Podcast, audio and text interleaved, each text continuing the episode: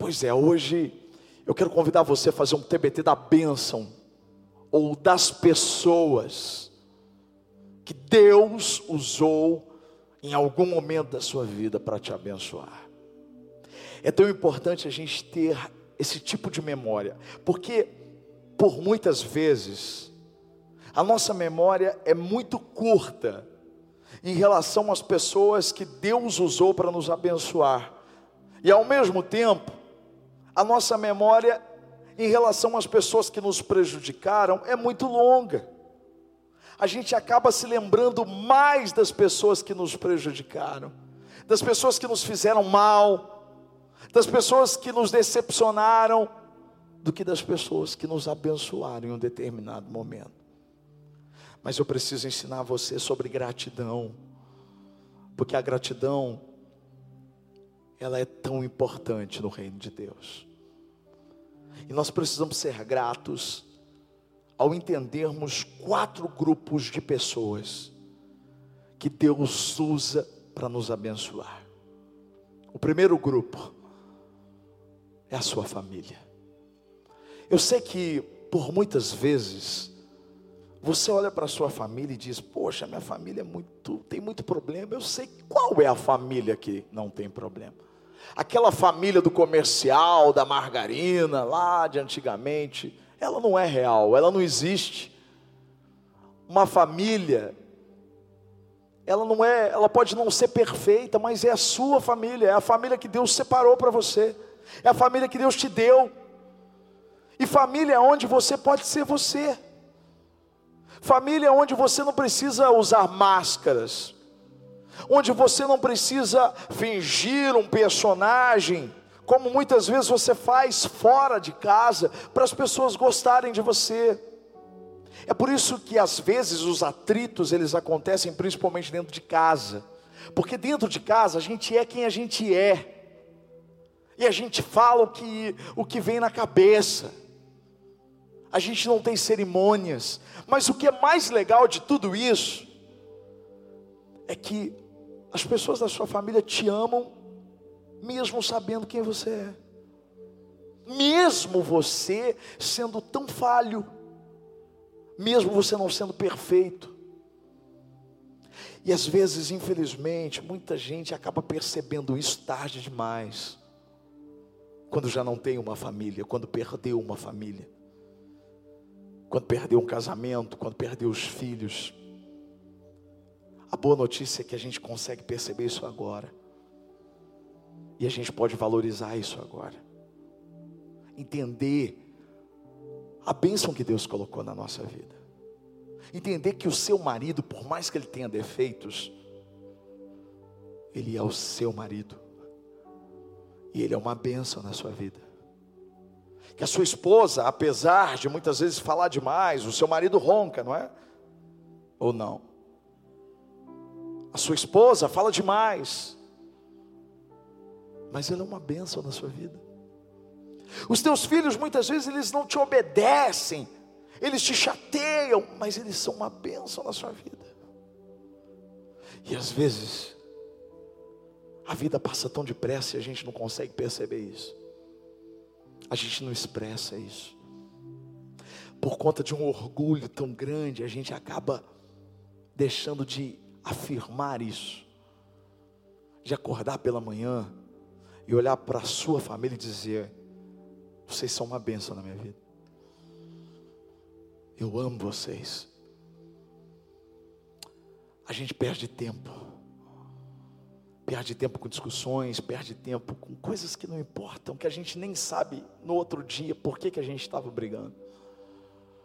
A gente perde tempo, perde tempo competindo, perde tempo em disputas de braço, a gente perde tempo, e a gente não percebe que os nossos filhos crescem. Hoje, a Edi foi cortar o cabelo do Davi, ele cortou o cabelo, o papai cortou o cabelo, o filhinho cortou o cabelo. E ele tem tanto cabelo, às vezes dá vontade de pegar os cabelos dele e colar nos meus, assim, falar: Senhor, multiplica, restitui. E aí, irmãos, o Davi estava nervoso, porque agora ele já começa a perceber o que está acontecendo. Então ele bateu, derrubou todo o cabelo no chão. A Viviane vai ficar pelo menos até o mês que vem encontrando cabelo no chão, de tanto cabelo que ele espalhou. E aí a gente chegou a conversar, porque eu e Viviane, nós somos aqueles tipos de pais, assim, sabe, que a gente, ai meu Deus do céu, foi criado de uma forma assim, não, não, não, não na bagunça. E aí a Viviane disse assim, já pensou colocar o Davi, porque ele está naquela fase que você vai dar comida para ele, ele vai e pega assim a comida na mão e ele começa a mexer assim, sabe, isso faz parte do desenvolvimento, né, isso faz parte, isso apavora os pais, tem pais que não ligam, não é? E a gente estava falando hoje sobre isso. Olha, daqui a pouco ele cresce. Que legal deixar ele aproveitar isso. Que legal a gente permitir isso. De sentar. Hoje Valentina estava contando para mim que ela vai ser... Ela está escrevendo um roteiro, que ela vai gravar um filme com a Bia. E, e ela quer que eu participe, que eu seja o lobo mau. Eu falei, eu não entendi essa história. Ela, é papai, eu, eu vou filmar, a Bia vai ser o Chapeuzinho Vermelho e tal, e aí, você, tá faltando o lobo mal, papai. E aí ela contou todo aquele roteiro para mim, e eu parei ali para ouvi-la e tal, mas por quantas vezes? A vida de pastor não é fácil não, querido. Eu estou com meu filho, com a minha filha, e de repente o telefone está ali, toca, ou alguém chega para mim, ou resolve o problema disso ou daquilo, e às vezes eu tenho que parar, e às vezes eu tenho que cuidar dos outros, e às vezes eu não estou cuidando da minha própria família ali naquele momento. Eu estou me abrindo para você, porque por muitas vezes você faz isso com outras coisas, talvez pelo Facebook, talvez pela internet, talvez pelos amigos, talvez pela T V, talvez por qualquer outra coisa, pelo seu trabalho, você está ali, mas não está. E a gente não reconhece. E aí quando a gente se toca, já passou. Então você precisa hoje reconhecer e afirmar isso, valorizar isso. Se nós entendermos a bênção de Deus de verdade, nós vamos entender que ela começa primeiro na nossa casa. A nossa casa é a nossa igreja primeiro. A nossa casa é onde as coisas acontecem. Por mais problemas que você tenha, por mais que você diga, não, você não conhece a minha mãe, não, você não conhece meu pai, você não conhece meus irmãos, mas eu posso dizer uma coisa para você, mesmo assim eles são uma bênção na sua vida. Então valorize isso. Família é bênção de Deus. Segundo grupo de pessoas que Deus fez para nos abençoar, é a família da fé. Vocês são a minha família, família de Viviane, sabia? Nós não temos família aqui. Os meus pais moram trezentos e trinta quilômetros daqui. Os meus, o meu sogro e minha sogra, a família da, da minha esposa, que estão assistindo agora lá em Avaré, duzentos quilômetros daqui. Vocês se tornaram a nossa família. Essas pessoas que estão à sua volta, elas são a sua família, a família da fé. E como é importante, como é importante a gente ter uma igreja para congregar, alguém que a gente sabe que está orando por nós, alguém para adorar a Deus com, com a gente. Lembra quando tudo fechou? Lembra quando as igrejas estavam fechadas? A gente meio que se sentiu órfão. Claro que nós somos a igreja, mas é indiscutível, é indiscutível o papel de estarmos congregando como igreja, como família, na, na fé.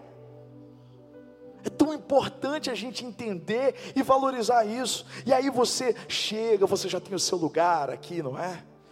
Você está acostumado a sentar no mesmo lugar, e aí do lado tem uma pessoa que também está acostumada a sentar no mesmo lugar, e de repente você olha, você percebe que ela não veio, aí você olha, será que aconteceu alguma coisa com aquela pessoa?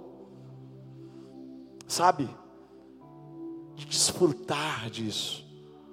Quando a gente mostra a igreja nova, queridos, como eu escrevi esses dias na rede social, Deus não precisa de templos, de estrutura.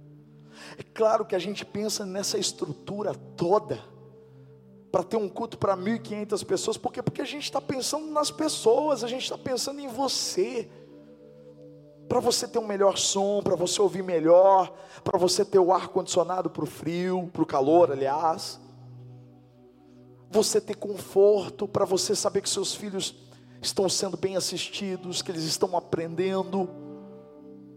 É bom a gente poder contar com a família da fé, isso é muito importante. Mas tem o terceiro grupo, que são os amigos. Amigos de verdade são poucos.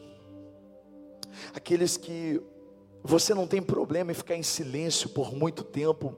Você não tem que ficar procurando um assunto para para emendar em outro assunto. É uma pessoa que, que você pode ficar com ela, viajar em silêncio com ela. Você curte a presença, não é uma questão de falar. São amigos. Amigos que caminham com você, que torcem por você, que choram com você, mas sorriem com você, porque hoje o que está difícil é isso, não é nem chorar, é às vezes sorrir com você, é se alegrar com a tua alegria, porque esse é um amigo de verdade, ele não tem inveja de você, ele se alegra com você, quando você cresce, é como se ele estivesse crescendo. A gente precisa desses amigos, e amigos são bênção, são presentes de Deus na nossa vida.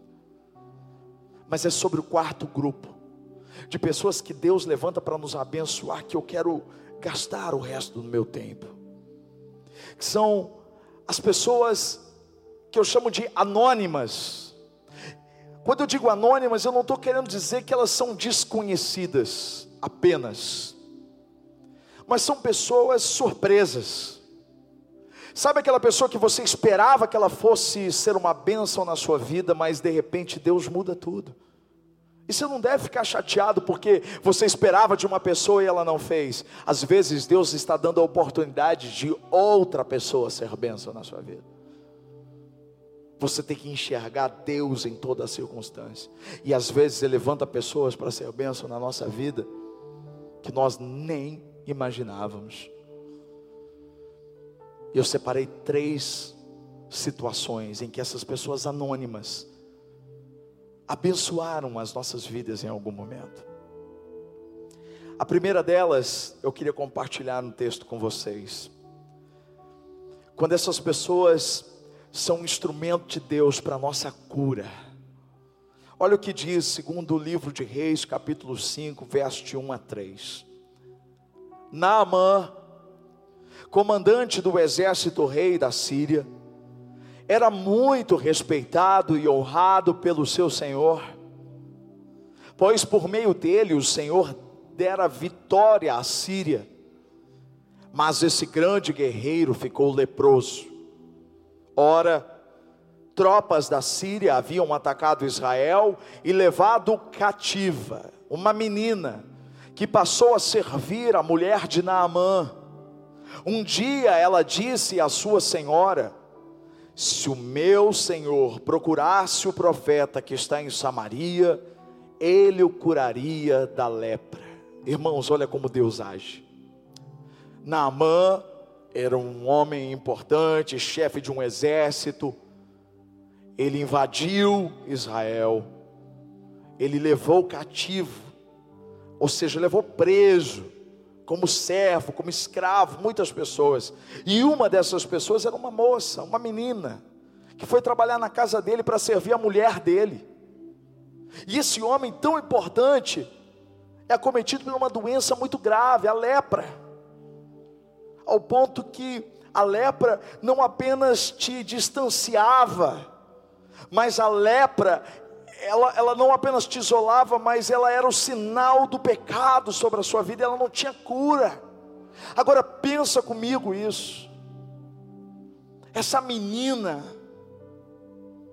ela usada por Deus, ela mostra o caminho da cura para Naamã. Você já teve pessoas assim na sua vida? Que conseguiram enxergar a sua lepra além da sua armadura, porque às vezes nós colocamos uma armadura e não mostramos as nossas doenças internas, as nossas feridas, o pecado que nos consome.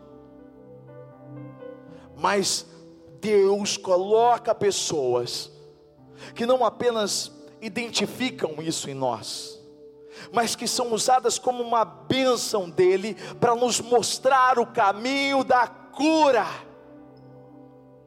Eu tive pessoas assim na minha vida aos dezessete anos. Eu estava morrendo com a minha lepra, seguindo o caminho que o meu pai seguia. Eu estava bebendo, eu estava, eu, eu vivia um mundo difícil, um mundo de bebidas, de perdição, tudo muito precoce. Eu estava doente,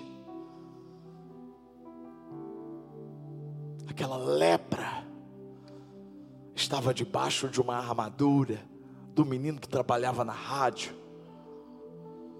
Mas um dia eu encontrei uns meninos, umas meninas, uns jovens que me chamaram para um culto. Ah, como eu sou grato a Deus por ter colocado aquelas pessoas na minha vida, porque elas me chamaram para um culto, elas me mostraram o caminho para a minha cura, que é Jesus. Eu conheci o pastor Osmair, homem de Deus, meu primeiro pastor. Como eu sou grato a ele, porque ele me pegou completamente doente, e toda a palavra que ele pregou naquele altar, daquela igreja tão pequenininha lá de Cardoso, Presbiteriano Independente, tão pequenininha, e ele foi usado por Deus para me mostrar o caminho da cura. É isso que eu tento fazer aqui hoje.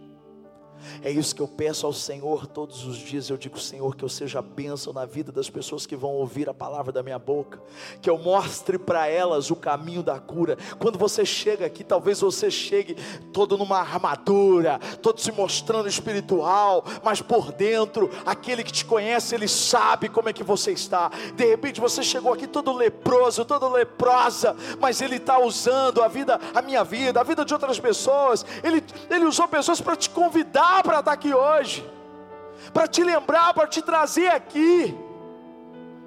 São pessoas que muitas vezes elas não podem. Eu não posso curar você. Aqueles jovens não podiam me curar, nem o pastor Osmair podia me curar, mas eles me mostraram o caminho da cura.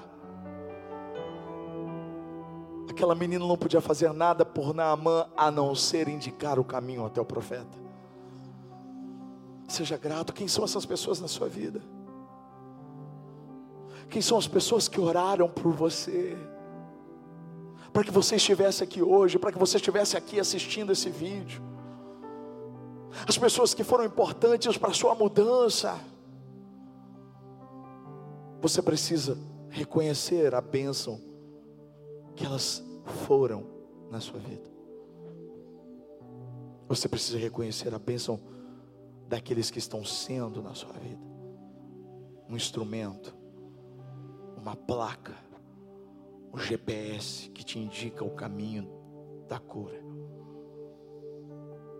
O segundo ponto, que os anônimos são usados por Deus para nos abençoar, são nos momentos mais difíceis da sua vida. Você já passou por momentos difíceis, momentos que você estava sentindo falta, carência, talvez por coisas materiais, talvez você não tinha dinheiro, talvez você não tinha o que comer, talvez, eu não sei. Mas olha que história linda. Segundo o livro de Samuel, capítulo nove, versos de seis, sete, depois o treze, diz assim: quando Mefibosete, filho de Jônatas, neto de Saul, compareceu diante de Davi, prostrou-se com o rosto em terra. Mefibosete, perguntou Davi. Ele respondeu: sim, sou teu servo. Não tenha medo, disse-lhe Davi, pois é certo que eu o tratarei com bondade por causa da minha amizade com Jônatas, o seu pai. Eu vou devolver-lhe todas as terras que pertenciam ao seu avô Saul, e você comerá sempre a minha mesa. Então Mefibosete, que era aleijado dos pés, foi morar em Jerusalém, pois passou a comer sempre à mesa do rei. Uau, que história linda. Deixa eu te contar. Saul era o rei, ele tinha um filho, Jônatas, e esse teve um filho chamado Mefibosete. O país estava sendo atacado, a nação estava sendo atacada, houve uma grande confusão. E a babá saiu com o menino no colo e ela tropeçou, então veio uma carruagem, uma carroça, um, e passou sobre as pernas desse menino, esse menino ficou aleijado. Nessa batalha, o avô Saul morreu, e o pai Jônatas também morreu. Ele ficou órfão. Ele passou a morar numa cidade chamada Lodebar, uma cidade muito pobre, uma cidade bem diferente do lugar onde ele passou os primeiros anos. E esse menino passou a ter uma vida muito difícil. Aqui ele já era um adulto. Ele estava lá vivendo a vida dele como um coitado. Quando Deus, na sua infinita sabedoria, Ele vai lá e toca no coração de Davi e diz: Davi, lembra da aliança que você fez com Jônatas? Lembra que você disse que se houvesse alguém da família dele precisando, você ajudaria? Então Davi, perturbado por isso, ele pergunta: tem alguém da família de Jônatas ainda vivo? E então disseram: existe um, o nome dele é Mefibosete, tragam ele. Mefibosete chegou lá achando que ele seria morto. Mefibosete chegou lá todo maltrapilho, sujo, se vendo como um cão, como uma vítima. E Davi olha para ele e diz: eu vou te tratar com bondade, eu vou te devolver todas as terras que pertenciam ao seu avô. A partir de hoje, você vai morar aqui, e você vai comer a minha mesa. O que eu quero dizer é que muitas vezes Deus, Ele usa circunstâncias, Ele usa pessoas. Eu fico pensando, Mefibosete, lá, na, lá naquele lugar, ele pensando, vai ser assim, vou morrer assim, vai acontecer assim. Mas Deus, Ele vai lá, toca no coração de Davi, e usa Davi para ser uma bênção na vida de Mefibosete. Cara, Deus continua fazendo isso até hoje.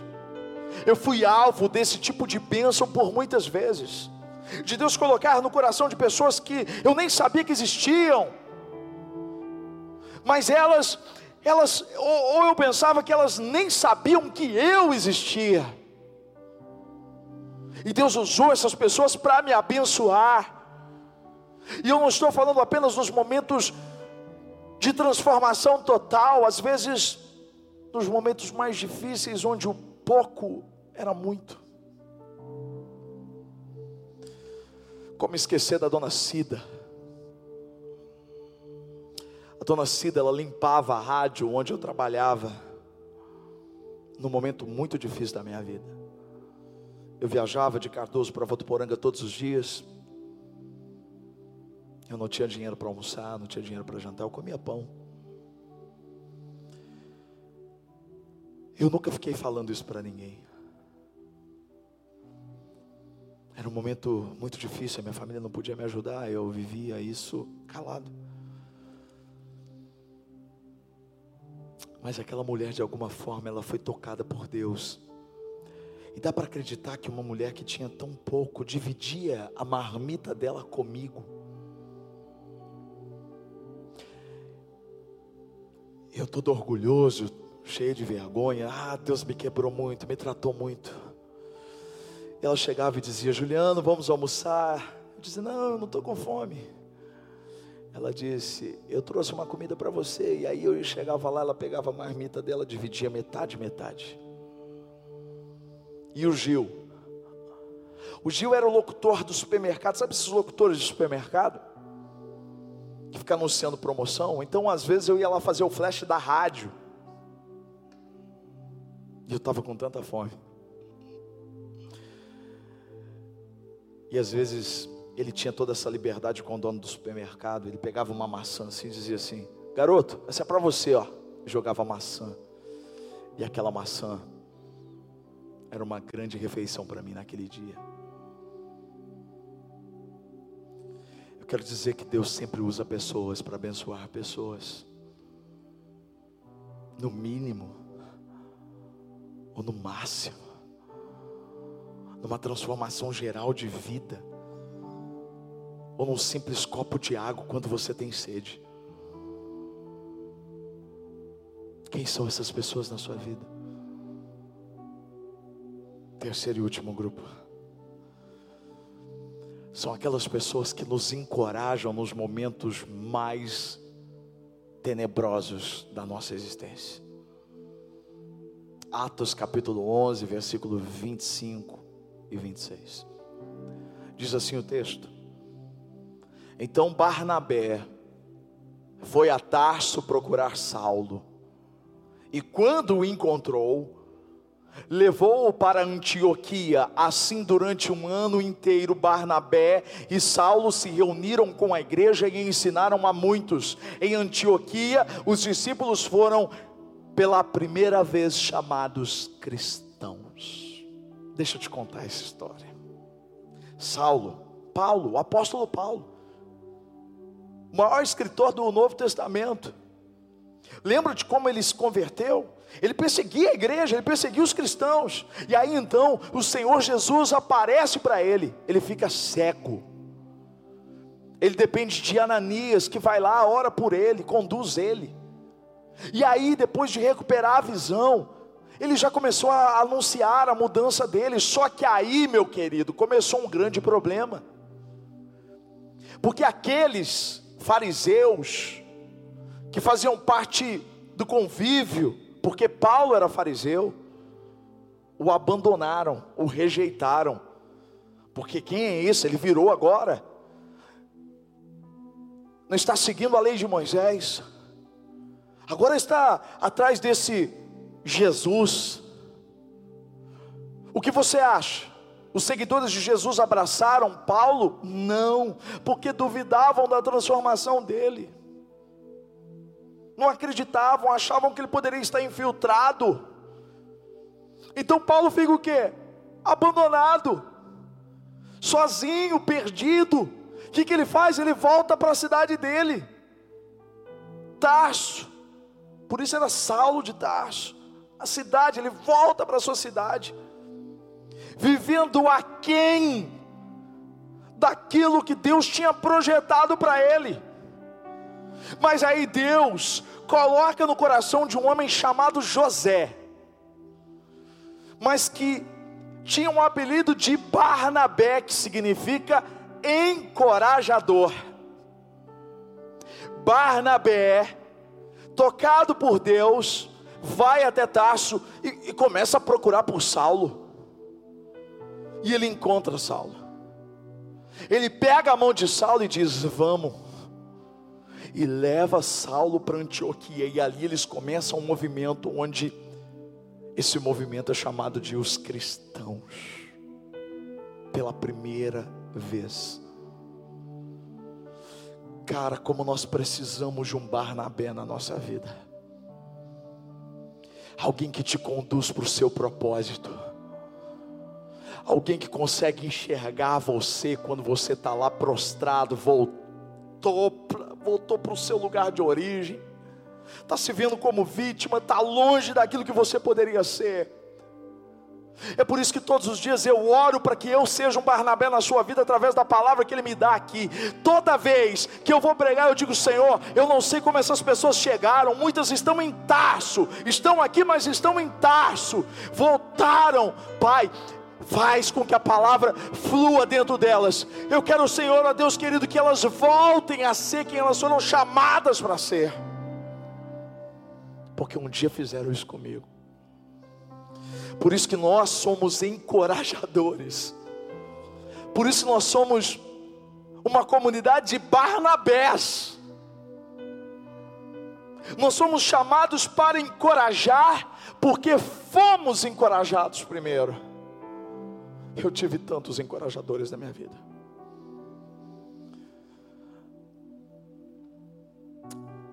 Mas o, o mais importante deles, para que eu estivesse aqui hoje pregando, meu querido pastor César. Como eu sou grato a ele e a pastora Karina. Eu fui pregar em Araras, treze de novembro de dois mil e dezesseis. Era uma pregação, como muitas que eu fazia em muitas igrejas, mas aquele dia eu estava tão destruído. Eu lutava contra o chamado, eu rejeitava tudo isso, eu não queria ser pastor, eu não queria lidar com as pessoas. Eu tinha um encontro de encorajamento e eu queria que fosse só isso. Mas de alguma forma Deus tinha um propósito. E quando terminou o culto na igreja dele, eu, eu conheci naquele dia, nós jantamos juntos. E Deus começou ali naquele momento a me resgatar de dentro de mim mesmo. Desde aquela noite eu nunca mais fui o mesmo. Eu aceitei, eu disse sim. Eu disse sim, Deus, eu renuncio, eu renuncio tudo que é meu e eu digo sim. E foi aí que todos me abandonaram. Foi aí que aqueles que estavam comigo, e eu não tenho nada contra eles, pelo contrário, eu entendo que tudo Deus tem um propósito. Se tem uma coisa que Deus colocou no meu, na minha vida foi, eu por Deus, eu não tenho problema, eu não consigo, eu não, eu não consigo ter raiva, eu não consigo ficar chateado, eu fico num dia, passou no outro. E aquelas pessoas, elas sumiram da minha vida. E aí eu disse sim, só que eu não tinha nem aquelas pessoas que queriam que eu fosse pastor, e ao mesmo tempo nem aquelas do Ítalo, porque elas queriam continuar no Ítalo sem ser igreja. E eu e Viviane experimentamos todo tipo de sentimento ruim ali naquele momento. E aí o pastor César mais uma vez com a pastora Karina pegaram, eles pegaram na nossa mão e nos ensinaram a olhar para Jesus. Hoje, faz tempo que a gente não se vê, mas isso não muda a minha admiração que eu tenho por Ele, o amor que eu tenho por eles e a gratidão que eu tenho por eles, porque se eles não tivessem sido usados por Deus, talvez eu não estivesse aqui hoje. Quem são os seus Barnabés? Quem são aqueles que despertam em você o seu futuro? Quem são aqueles que despertam em você o seu propósito? Você precisa se lembrar deles hoje. Você precisa chegar na sua casa e reconhecer sua família. Você precisa abraçar, dizer para a pessoa que você ama. Você precisa reconhecer isso diante da sua família de fé. Mesmo no momento quando a gente não pode abraçar, um olhar meigo, mesmo com a máscara dizendo, você é uma bênção na minha vida. Os seus amigos, aqueles que marcaram a sua vida, que foram muito importantes, que talvez você não tenha nem contato com eles hoje. Os seus encorajadores, os seus Barnabés. Ore por eles agora. Feche os olhos. Agradeça primeiro a Deus por ter usado pessoas para te abençoar. E ore por essas pessoas.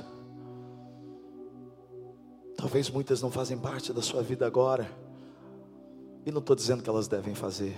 Talvez tenha sido por aquele tempo. Mas elas foram importantes. Ore por elas. Envie uma mensagem para elas. Amanhã, quando terminar esse culto, diga para essas pessoas, eu sou grato, você é, um, você é uma bênção na minha vida, você foi bênção para mim, Pai, muito obrigado, Senhor, obrigado por todas as pessoas que o Senhor colocou na nossa vida, ao longo da nossa vida, são tantas, Deus, são tantas, são tantas, eu te agradeço porque eu consigo percebê-las, nos momentos mais difíceis, obrigado pela nossa família, Obrigado pela nossa igreja, pelos nossos irmãos de fé, pelos nossos amigos, pelos Barnabés que o Senhor colocou na nossa vida, Senhor. Obrigado, Jesus, porque tudo começou com o Senhor, pelo preço que o Senhor pagou naquela cruz. Eu sei que foi pago alto preço. Uau. Para que contigo fosse o meu irmão. Quando Jesus derramou sua vida, Ele pensava em mim, Ele pensava em ti, pensava em nós e nos via redimidos por seu sangue, lutando o bom combate do Senhor. Lado a lado, trabalhando, sua igreja edificando e rompendo as barreiras pelo amor. E na força do Espírito Santo, nós proclamamos aqui que pagaremos o preço de sermos um só coração no Senhor. E por mais que as trevas militem e nos tentem separar, com os nossos olhos em Cristo unidos iremos andar. E na força do Espírito Santo, nós proclamamos aqui que pagaremos o preço de sermos um só coração no Senhor. E por mais que as trevas militem e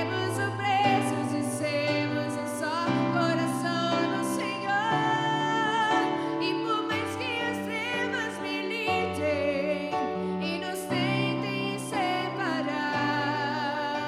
com os nossos olhos em Cristo unidos iremos andar. Unidos iremos